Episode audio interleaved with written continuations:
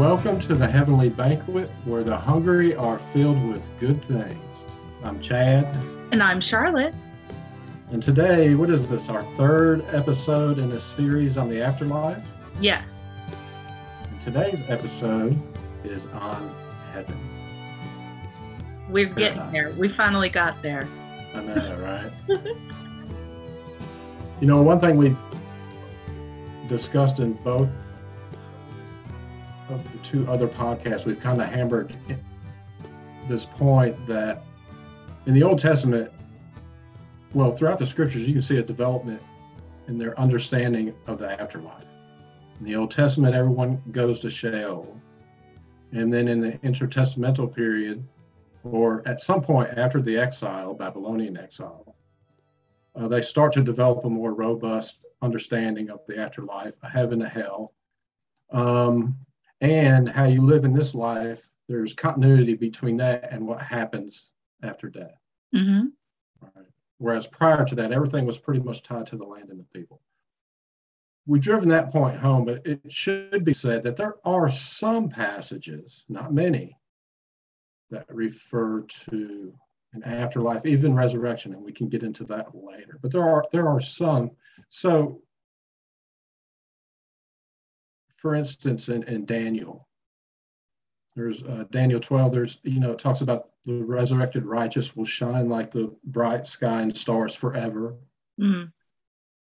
You have that imagery in Isaiah where the lion lays down with the lamb. Mm. Uh, the lion becomes vegetarian. Yeah. yeah. Children playing with snakes. Uh, the earth is full of the knowledge of God. Um, also in Isaiah 65, God creates a new heaven and a new earth. Isaiah 25, God will swallow up death forever, wiping away all tears and disgrace, which you see that again later on Mm-hmm. uh, in Revelation. Ezekiel, there's there's that wild vision of the throne room in that first chapter of uh, Ezekiel.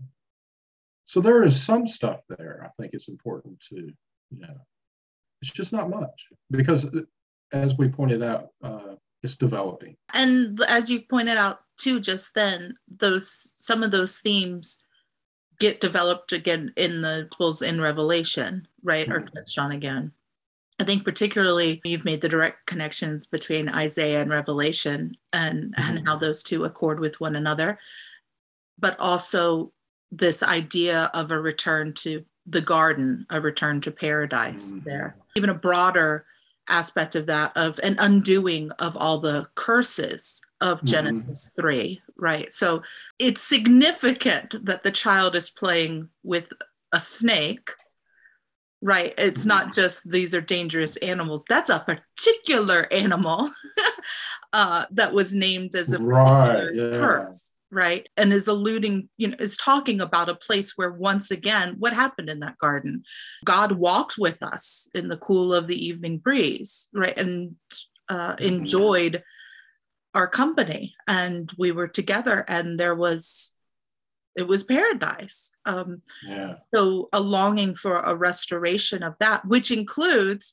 i guess we'll point this out since we talked about it some last week too that restoration includes the restoration of nature of all things of the entire Right. created order um, nothing's left out of that if snakes and lions are changed and redeemed to something else that's showing us how broad that restoration is meant to be Yeah.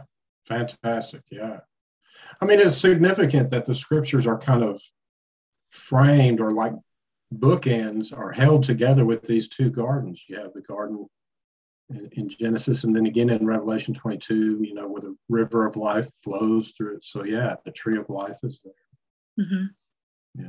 So, what does Jesus say about heaven? I mean, he, he says the word heaven a lot, but as far as describing it, yeah i mean we have the one saying about kind of in my father's house there are many dwelling places many rooms something but otherwise it, it sounds when he's talking about the kingdom of god or the kingdom of heaven that that's something that's being revealed here now I mean, Right. in his work, through his work, and through the work of his followers, that that's the thing he's revealing through the parables and through his preaching and teaching is showing us what the kingdom of heaven is, that it's not a pie in the sky by and by place, but something that we are to is already here somehow in this world around us. It's here and, and it's coming, right?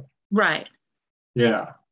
So, I mean, if we want to look to him for any description, I mean, we're talking about it's like a mustard seed, yeast that leavens flour, all the um, Sermon on the Mount stuff. So, yeah, Yeah. And that man cannot answer a question straight. no, he does not. which is maybe how we should be answering questions too. I mean, you know, people ask him direct questions about things and he tells them Yeah. a story that you know and sometimes seems to have nothing to do with that question but but yeah the kingdom of heaven is is like a mustard seed which is the smallest of seeds but grows into not just a great bush but something that's large enough to give shade to creatures and for birds to nest in it is a, a huge tree that uh, is medicinal and uh, uh, good for all kinds of reasons for all kinds of people. And it just happens. But it's like here now and can be somehow described by very ordinary things but in extraordinary ways. Um, Mhm. But yeah he doesn't seem to be talking about you will be your expectation is to be assumed into the clouds. Yeah, and i think that does come later in the generally in the christian tradition. I mean the first century or so our believers expect that he is going to return imminently right? Yeah, and i think it's after that generation has passed away that that expectation ceases to be at the forefront of their mind and then we have more this emphasis on a heaven a paradise uh, something some some other reward that we will face be given after death uh, rather than in this world but you find that in him too. I mean, going back to the rich man and Lazarus, right? sure Yeah. Yeah. So I, I guess this kind of relates. You know, we talk about this life and the next life, right? But in a sense, it's, it's not really two different lives because of the continuity. It's one life in two different, you know. So when Jesus is saying the kingdom of God is like this, and he's expecting people to live it now, hmm because that's what ultimately is going to be. hmm You know what I mean? yeah maybe i mean i understand why we talk about you know this life and the next life but in some ways that's unhelpful as if you, i'm not going to be another person there it's going to be me some continuity with who i am now right yes Yes, I think what's interesting or useful in those things of Jesus is the, I mean, about the eminence of the kingdom of God is the fact that that means that it's something that we should be able to experience now. I think that's hopeful. Right. Um, that in the midst of you know everything wrong that's happening all of the time, Mhm. that there's some thin veil through which we should be able to see something of the kingdom of God. And I think for most of us, the way that we see it is by seeing the things that aren't the kingdom of God Uh, and being okay. able to call them out and to name them, to say Mhm. that is not how the kingdom is to be ordered, and to begin that work of ordering the kingdom. So the kingdom of God is not a place of vast inequality. You know, the kingdom of God has no hierarchy. The kingdom in the kingdom of God, there's plenty good room, there's plenty of food, there's plenty for everyone. You know, I mean, I guess they're in some ways they're the loftiest of expectations because it literally is the kingdom of God, the kingdom of heaven. But in Mhm. the other respects, uh, Jesus at least seems to think we should be able to achieve at least some semblance of those Right. things here. We should be able to grasp them. And when we aren't, Mhm. there's a way in which we're not actually placing faith in those promises of Jesus when we aren't Yeah. trying to grasp them then we're showing that we don't really believe that they're real, that we can achieve them, that we should work toward Mhm. them. Right. Very nice. Yeah. He definitely expects his followers to live according to the kingdom now. But this notion of a heaven, I think there's a couple things I think it may be useful to unwrap there. I mean, at least one of them we talked about in the first episode, which is is this a tween place between death and the resurrection of our Mhm. bodies? Is it some is it also the language that we're using to describe the heavenly city, something that we will be in after the resurrection? And then yeah, we have this again myriad of images, right? So there's at least a paradise. I'm going to use that as kind of a return to the garden, those those sets of images. We've got a heavenly city, Jerusalem coming down. We've got what you've talked about in Isaiah and Revelation as well, this heavenly court scene uh, where there's this eternal worship that everybody is engaged in somehow.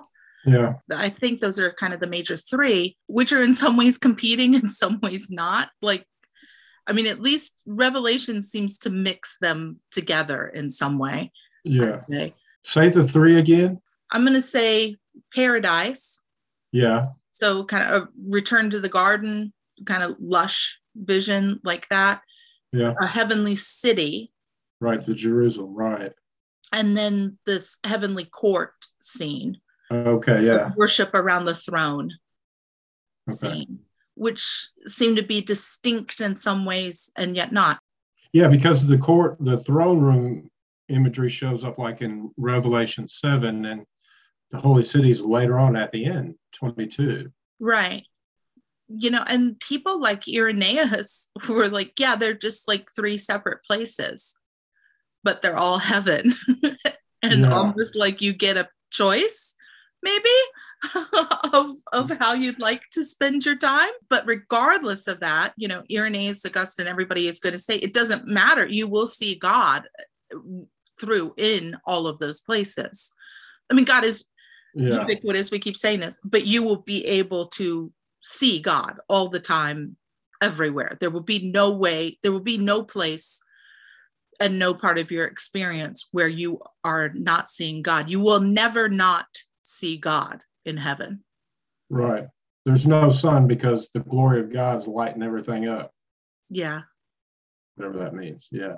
yeah, there's a lot of whatever that means too. The imagery in Revelation is fascinating, hmm especially when it talks about the the city because it gives specific measurements. It has walls, it has gates, and gives specific measurements. Like this is how it's going to be. It's you know it's hard to read at least that portion where it's measuring out the walls and the gates and such uh, to say, well, that's how it's literally going to be. I don't know. Well, it's important. I mean, first, it's like it's absolutely insanely huge, right? Right. It's unlike any city even we know. I think. Uh, and then yeah, for all the emphasis on describing the gates too, the gates are always open. Mhm. It's a walled city, a fortified city with gates, but the gates are always open there because there is no enemy. Right. There's nothing to protect the people or God from. So Mhm. uh, that's which is really kind of interesting when we keep like this kind of popular mythology of Saint Peter meeting people at the gates of heaven and maybe the bouncing them and where what we really have in revelation is the blessed are safe and happy there there's Yeah. no concern about that so here's my question. Mm, We've got all of this, we've got all of this imagery in Revelation.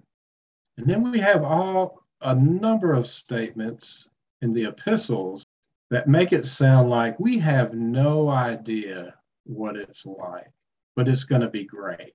And it hinges on on this idea, part of it hinges on this idea that God cannot be seen, has never been seen, and cannot be seen, but we will see God.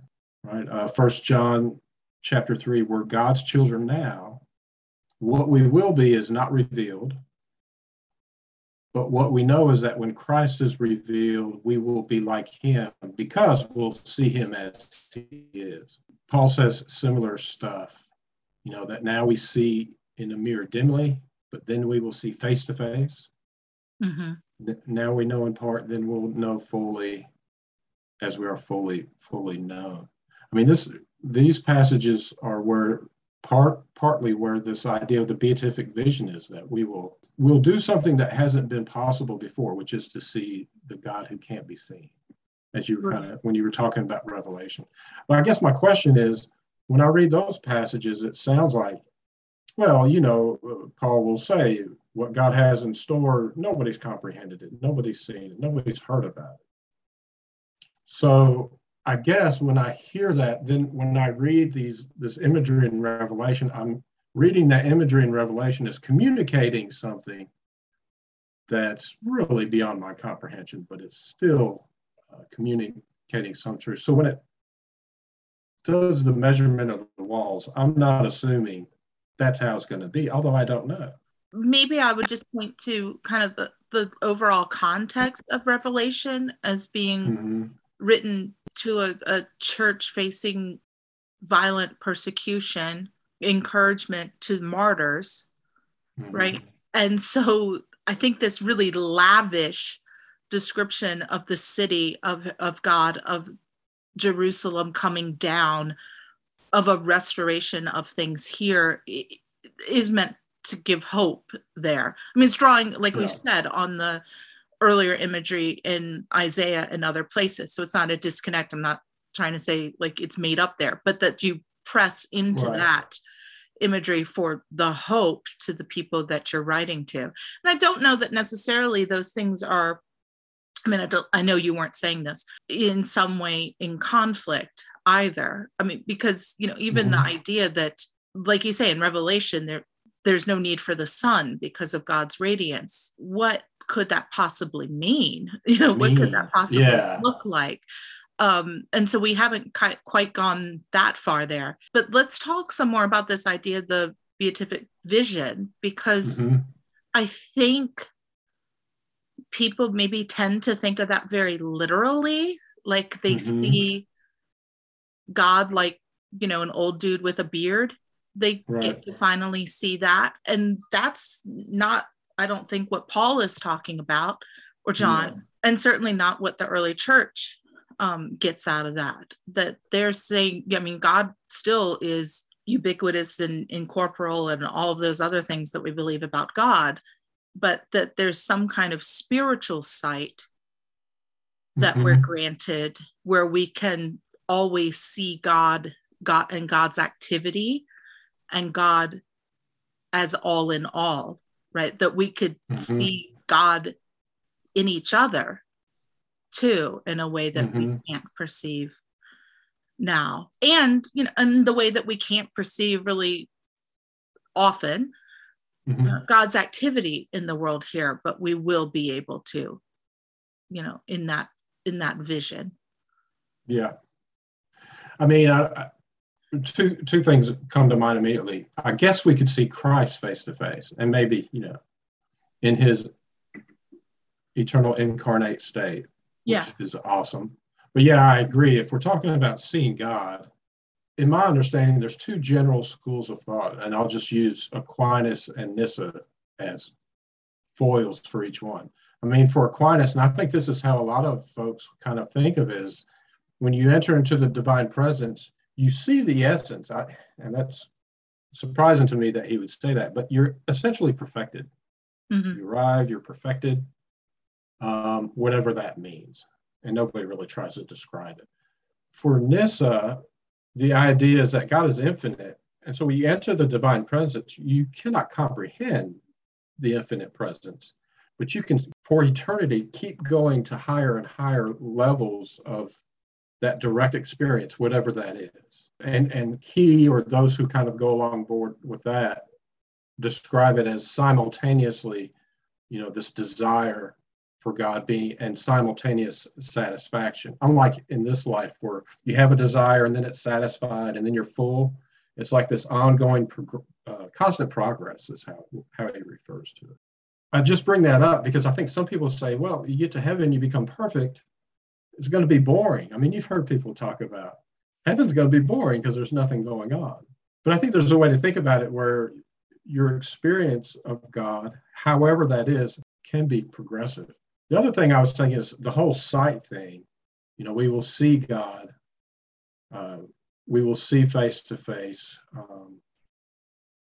I wonder how much of that is, you know, sight is such is so often used for um, knowledge and full experience of something that maybe that's why instead of you know we will I don't know what would be some other of the five senses we might put in this place. None of them are gonna we'll hear God, but of course, hear God as we are heard. We'll taste God. Yeah.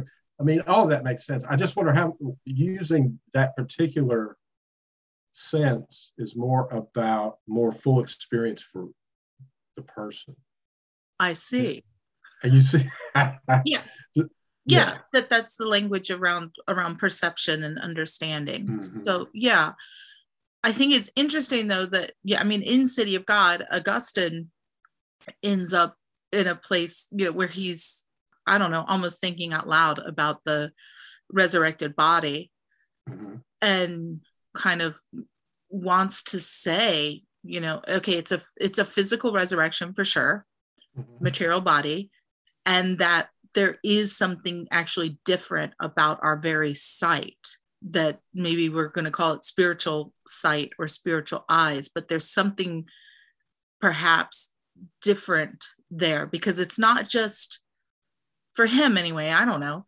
Yeah, um kind you. of being able to like I know that God is everywhere mm-hmm. and I know that God is in charge and is you know all of all of those things that we talk about mm-hmm. but to be able to perceive it all of the time i th- i think it's more i think he really and paul too really is talking about a, an actual sense in some way and mm-hmm. it's probably distinct from our five senses sure but but that we can actually i don't know see, see perceive in real time the yeah. activities the movement of god although I wish I hadn't said real time because the other thing I wanted to bring up was I think we, you know, when people say, as you mentioned, like heaven sounds boring and, you know, there's nothing to do there, that kind of language. Mm-hmm.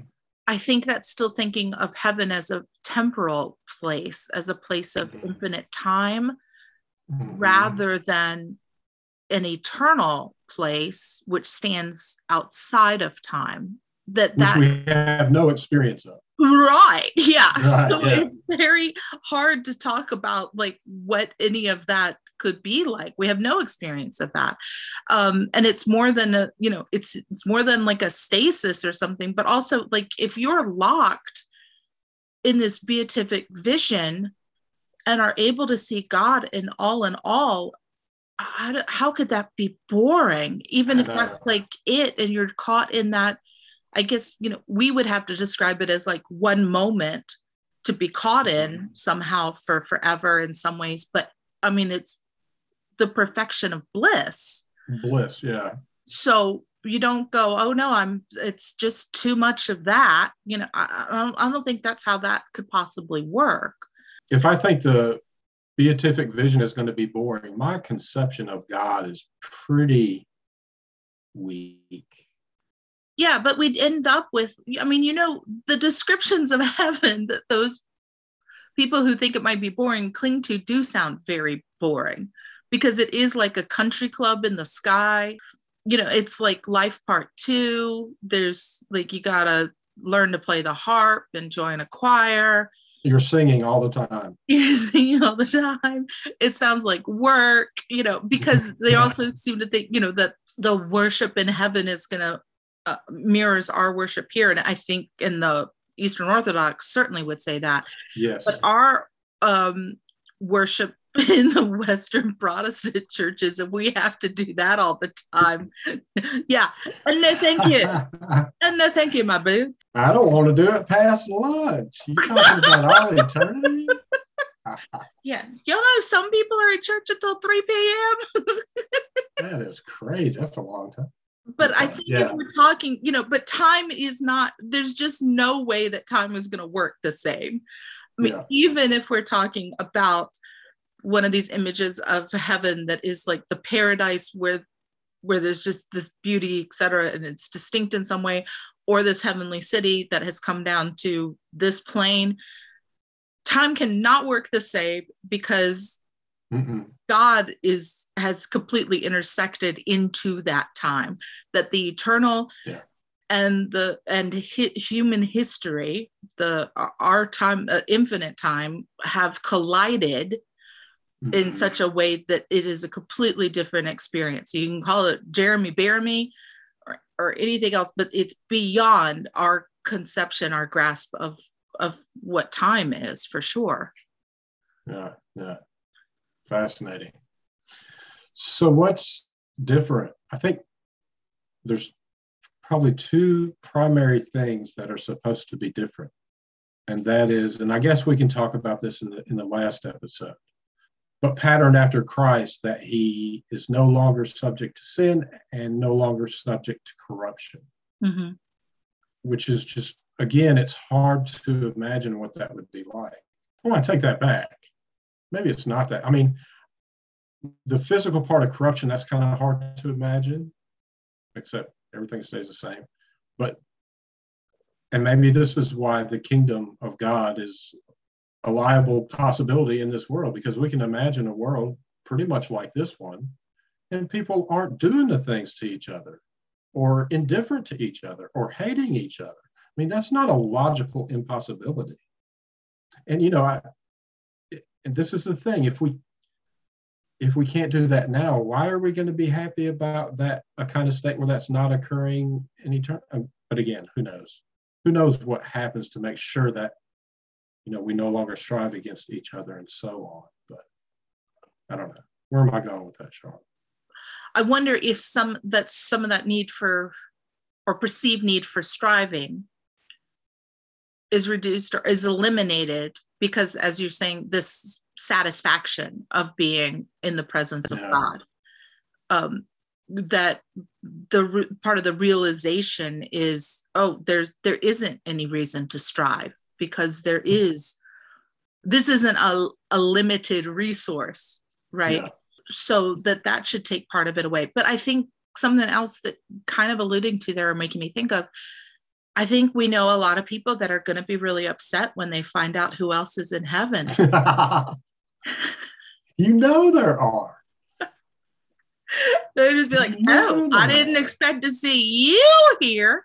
Um but that you know maybe i do like the ideas of like some kind of process or continued becoming in the afterlife to overcome some of those things you know and like you said like Nyssa talking about what isn't befitting to be in the presence of god is burned away you know mm-hmm. and that's gotta it's our corruptibility and things like that that don't accord with the divine nature but it's also going to be that that striving and the things that uh, rub up against the goodness and the love of God. Yeah. And we're going to be together. See, that part sometimes doesn't appeal to me. uh, hell is other people. But I think, I mean, I do love the idea of the beatific vision, including being able to actually see God in other people. Mm-hmm. because although I believe that to my core, that everyone is created in the image of God mm-hmm. uh, and is equally uh, dignified in that image, there are some people who absolutely try that for me. and so that experience then of being afforded to actually see, you know, when you get closer to some people because you're able to share each other's stories and each other's mm-hmm. pain mm-hmm. and then that might be a place where you gain vulnerability and you gain trust through those interactions but they happen over time mm-hmm. again but the ability to or the hope of the ability to be able to look at people and to take that in and to know who they are and how God has worked in their lives and how God is continuing to work through them and and show through them to you. Mhm. Um, that would really be something. yeah. Yeah. So what do you think the takeaway is, Shauna? You want to go to heaven. Wait, should I should I steal what you said after the first episode? I don't know what it'll be, but I can't wait to find out. Something. There you go. I mean, I Yeah. I like I like what Irenaeus says some some stuff about this vineyard where each grape will just burst into your hand into gallons and gallons of wine, and that sounds really nice to me. Our hangovers in heaven. No, my body is perfected. it will get drunk on the love of God. Yeah. That sounds good.